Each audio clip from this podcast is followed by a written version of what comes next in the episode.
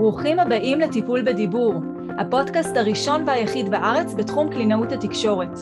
אני נועה ברק, אימא לשישה מתוקים, קלינאית תקשורת התפתחותית מאז 2010, מדריכת הורים, מלווה התפתחותית, ויוצרת משחקים טיפוליים ותוכניות לשיפור הדיבור. הפודקאסט עוסק בתחום השפה והדיבור מנקודת מבטה של קלינאית התקשורת, דמויות להורים ולכל מי שנמצא בתקשורת יומיומית עם ילדים. חפשו אותי באתר שלי noabarak.co.il ועקבו אחריי גם ברשתות החברתיות. האזנה נעימה. ברוכות הבאות מאזינות יקרות. אנחנו מתחילות היום את הפודקאסט טיפול בדיבור, איזה כיף. הפודקאסט נוצר מתוך צורך עולה מהשטח, של הורים שבאמת אכפת להם, והם באמת רוצים לקדם את הדיבור של הילדים שלהם, כי הם מבינים והם יודעים כמה היכולת לדבר ולתקשר משפיעה על כל ההתנהלות בחיים.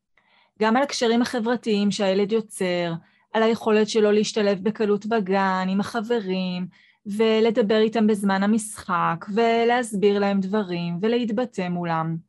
וגם על היכולת של הילד לבטא את עצמו גם כשהוא מצליח, וגם כשקשה לו והוא זקוק לעזרה. למשל, אה, בבית, אם הוא מבקש מאימא לאכול משהו, והוא רוצה ממנה אה, לשחק במשהו, הוא צריך לדעת להיות מסוגל להעביר את המסר שלו, את הבקשה שלו, כדי שאימא תבין. ואם הוא צריך עזרה אה, לנעול את הנעל, או שמישהו בגן הציק לו, או איזושהי עזרה שהוא זקוק לה, הוא צריך גם אז להיות מסוגל להעביר את המסר שלו, את הבקשה שלו, כדי שיהיה מי ש... שיוכל באמת להבין איך לעזור לו.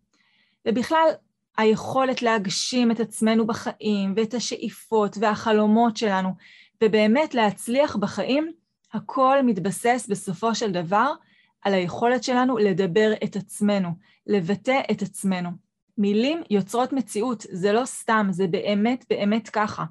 ואנחנו רוצים שהילדים שלנו ידעו ויוכלו להשתמש במילים המדויקות לפי באמת מה שהם מאמינים בו וצריכים אותו וזקוקים לו ורוצים אותו, כדי שהם יוכלו להצליח בחיים.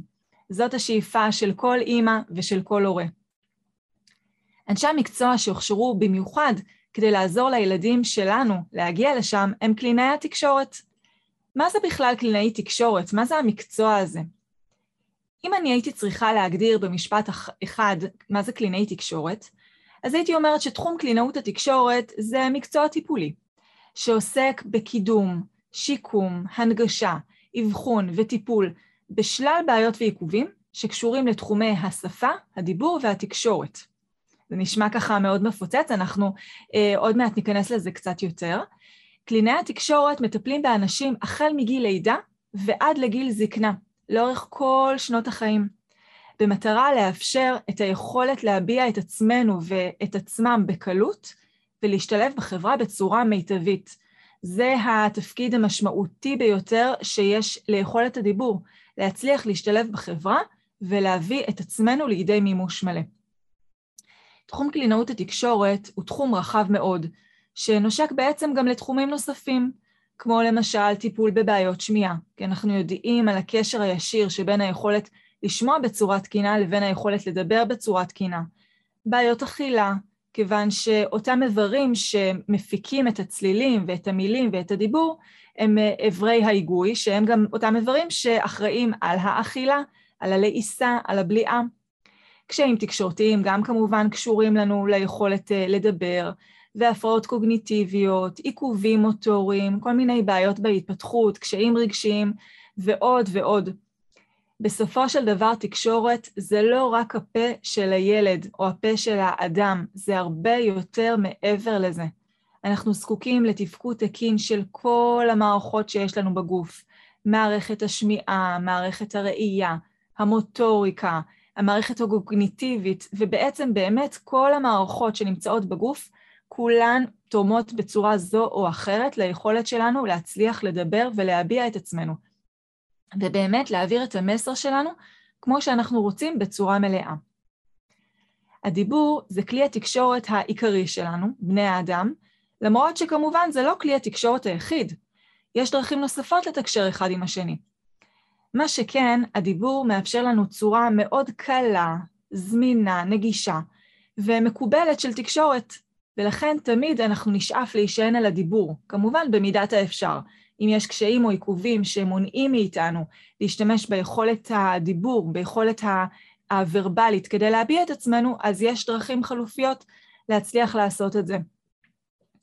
איך ילדים לומדים לדבר? בסופו של דבר, הלמידה או הרכישה של הדיבור זה תהליך שקורה באופן טבעי. אנחנו הרי לא מלמדים את הילדים שלנו איך להגיד מילה-מילה, לפי איזה רשימה של מילון לגיל הרך. למשל, אני לא באמת עוברת איתם על הספר אה, תמונות ראשונות ומצביעה על כל מילה ואומרת לו, לילד, הנה תפוח, תגיד תפוח, הוא אומר, נניח, ואני מסמנת וי יופי, הוא למד להגיד את המילה תפוח. מילה הבאה, כיסא, תגיד כיסא, מסמנת וי יופי, הוא למד להגיד כיסא. זה כמובן לא הדרך שבה ילדים לומדים באמת איך לדבר ואיך, אה, ורוכשים את המילים, זאת לא הדרך.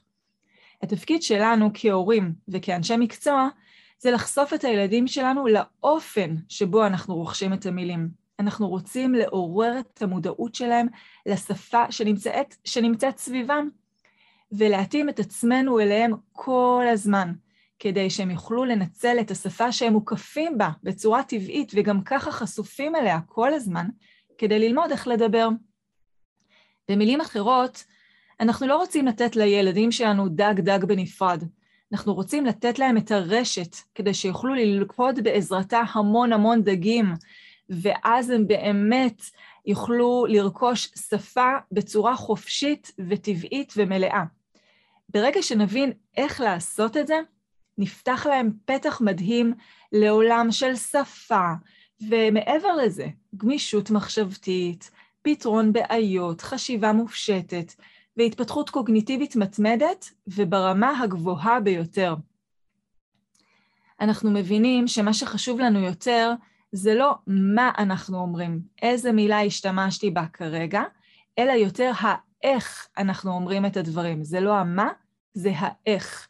ופה באמת זאת נקודה מאוד מאוד חשובה, כי כמו שאמרנו, אנחנו לא מלמדים את הילדים שלנו איזושהי רשימה מילונית, אנחנו מלמדים אותם להיות קשובים לשפה שסביבם, וברגע שאנחנו מנגישים להם את הדברים בהתאם ליכולות שלהם, ובהתאם לתחומי העניין שלהם, ובהתאם אה, למקום שאליו אנחנו שואפים לקדם אותם, אז אנחנו נותנים להם את הכלי שבעזרתו הם יוכלו להמשיך להתקדם ולרכוש מילים, גם באופן עצמאי. אז איך אנחנו באמת אומרים ומהם בעצם העקרונות החשובים שמאפשרים לילדים שלנו לרכוש שפה באופן הטוב ביותר? בואו נזכור כמה מהם כעת בקצרה. אז העיקרון הראשון שאני רוצה לדבר עליו זה עיקרון התורות. כשאנחנו משוחחים עם הילדים שלנו, ובעצם עם כל אדם, אנחנו מבצעים את זה בתורות. פעם אחת מישהו מדבר, והשני מקשיב, ולאחר מכן מתחלפים. זה שדיבר עכשיו הוא בתפקיד המאזין, המקשיב, וזה שמקודם הקשיב, הוא עכשיו מדבר, זה תורו לדבר. והחילופים האלה, הפינג פונג הזה, המשחק הזה והסינכרון בין שני, שתי הדמויות שנמצאות פה בתקשורת, זה מה שמאפשר לקיים תקשורת שהיא תקינה. ואני בטוחה שלחלקכם בראש עולים עכשיו ילדים מתוקים, אסוציאטיביים, שמתחילים לדבר ולדבר ולדבר ולדבר ולדבר ולדבר ולדבר ולדבר ולדבר, ומי שמקשיב להם כבר התעייף וכבר איבד עניין וכבר מתחיל לפזול לצדדים ואולי כבר התרחק משם, במיוחד אם מדברים על, מדובר בילד אחר, שלילדים יש פחות סבלנות והכלה, הם אומרים ומבצעים את מה שהם מרגישים ממש עכשיו. אז יש לנו פה קצר בתקשורת, יש לנו כשל בתקשורת, כי הילד שדיבר ללא התחשבות במי שנמצא מולו, ובלי ליצור בעצם את התורות האלה ולאפשר גם לבן אדם השני אה, להגיב מדי פעם, הוא אה, קטע פה את אה, מעגל התקשורת התקין. ולעומת זאת, יש ילדים אחרים שהם ממעטים מאוד בדיבור, או אפילו בחלק מהמקרים נמנעים לגמרי מדיבור, ואנחנו נדבר על זה בפרקים הבאים. וילדים כאלה גם, כמובן, אה, פוגעים במעגל התקשורת התקין, כי מי שמדבר איתם, הוא רוצה גם לשמוע את התגובה שלהם, הוא רוצה שגם הם ישתתפו פה בשיח, הוא רוצה שגם הם uh, ייקחו uh, מקום בתוך התהליך התקשורתי הזה, ולדבר כל הזמן על מישהו שלא מגיב אלינו בחזרה, בסופו של דבר זה מונע מאיתנו להמשיך ולדבר איתו, זה מייאש אותנו, זה מתסכל אותנו, וסביר להניח שאנחנו פחות נפנה אליו גם בפעמים הבאות.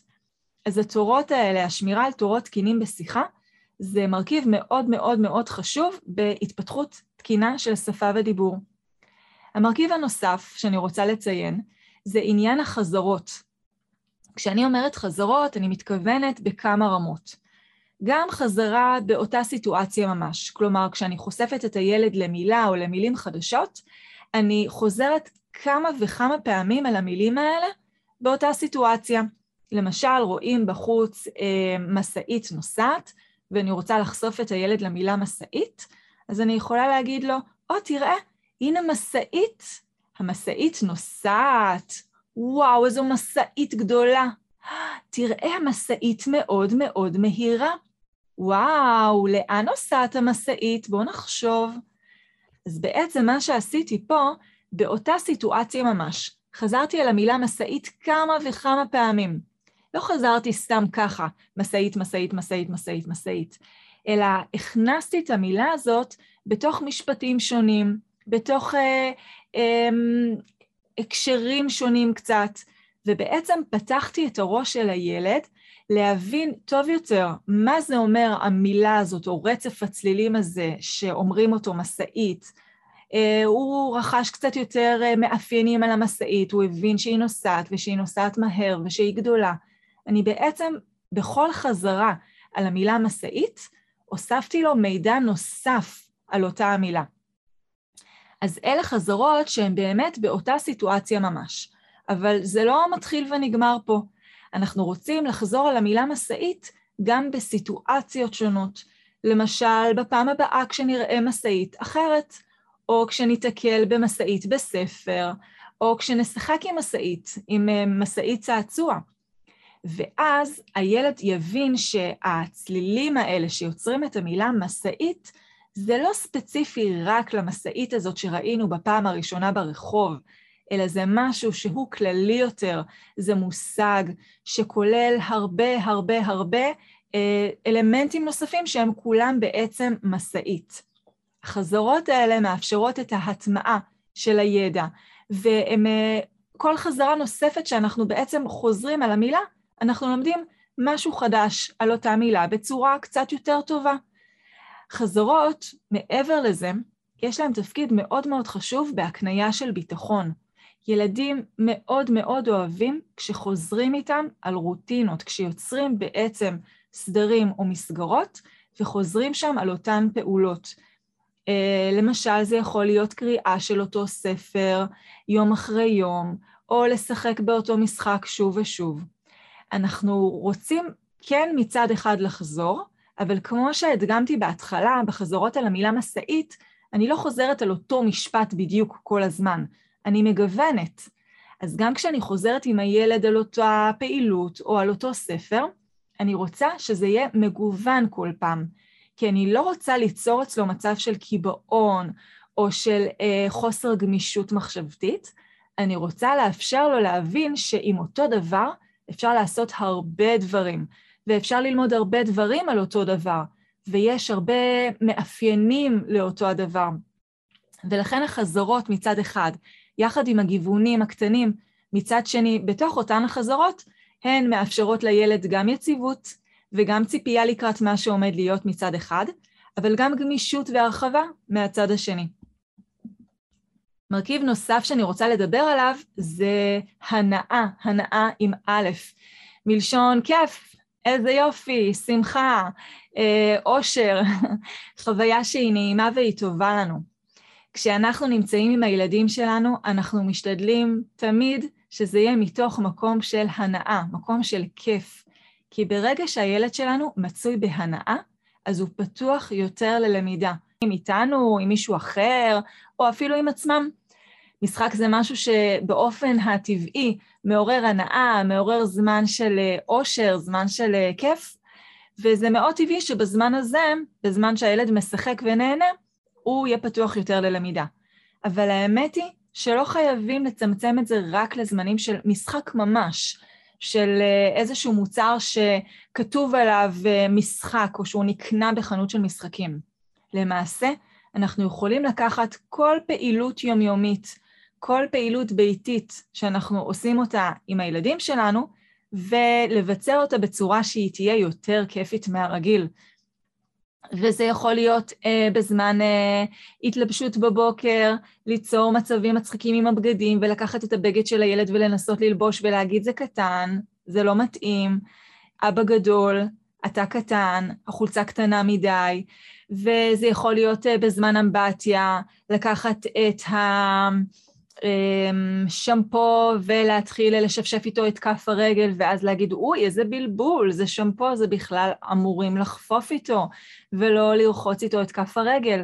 או כל מיני באמת מצבים אה, נוספים, וכאן הגמישות והיצירתיות לוקחים אה, מקום מאוד מאוד חשוב, וזה כמובן דברים שככל שנתרגל אותם ונבצע אותם יותר, אז זה יבוא לנו בצורה יותר טבעית, אבל הנקודה היא, שכל פעילות שאנחנו מבצעים, אנחנו יכולים להפוך אותה ליותר משחקית, ליותר מהנה, ליותר כיפית, וככה כל דבר שהילד בעצם ייחשף אליו באותה סיטואציה, הוא ילמד אצלו בצורה יותר טובה ויותר מלאה. אלמנט נוסף, אנחנו רוצים להתאים את עצמנו לילד הספציפי שנמצא מולנו, וזה מאוד מאוד חשוב שנדע להתאים את הרמה השפתית שלנו, הרמה השפתית שבה אנחנו משתמשים בסיטואציה עם הילד, לאותו ילד שנמצא מולנו. אם למשל נדבר איתו ברמה גבוהה מאוד מאוד מאוד, במשפטים מאוד מורכבים ומילים ממשלב מאוד גבוה, לא בטוח שהוא בכלל יבין מה אנחנו רוצים ממנו, זה יהיה הרבה מעל הרמה שלו. וגם אם הוא יבין, רוב הסיכויים שהוא לא יצליח להתאים את הדיבור שלו לאותו דיבור גבוה שאנחנו משתמשים בו עכשיו, ובעצם להשתלב בצורה הולמת בתוך השיחה שאנחנו רוצים אה, לקיים איתו, כי זה יהיה הרבה הרבה רמות מעל איפה שהוא נמצא בו כרגע. ולכן מאוד חשוב שבאמת נדע להבין באיזה רמה הילד שאנחנו מדברים איתו נמצא כרגע, ולהתאים את עצמנו לאותה רמה שלו. ונקודה נוספת ואחרונה שאני רוצה לציין אותה, זה הרבה פעמים, אבל במנות קטנות.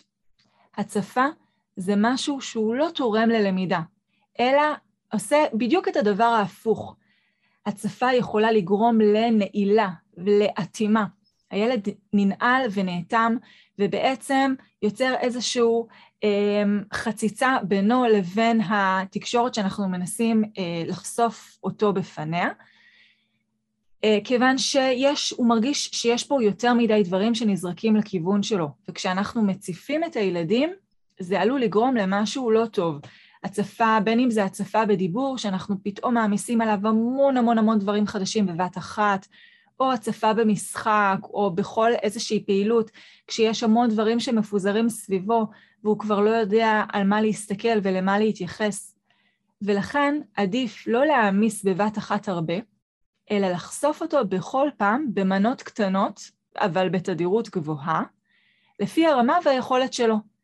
וזה יתרון מאוד משמעותי שיש לנו ולכם, ההורים, כל מי שהוא בעצם הורה, כיוון שאנחנו נמצאים עם הילדים שלנו כל יום, ולכן אנחנו יכולים לחשוף אותם לשפה כל הזמן, אבל במידה שכמובן תהיה מותאמת אל הילדים שלנו.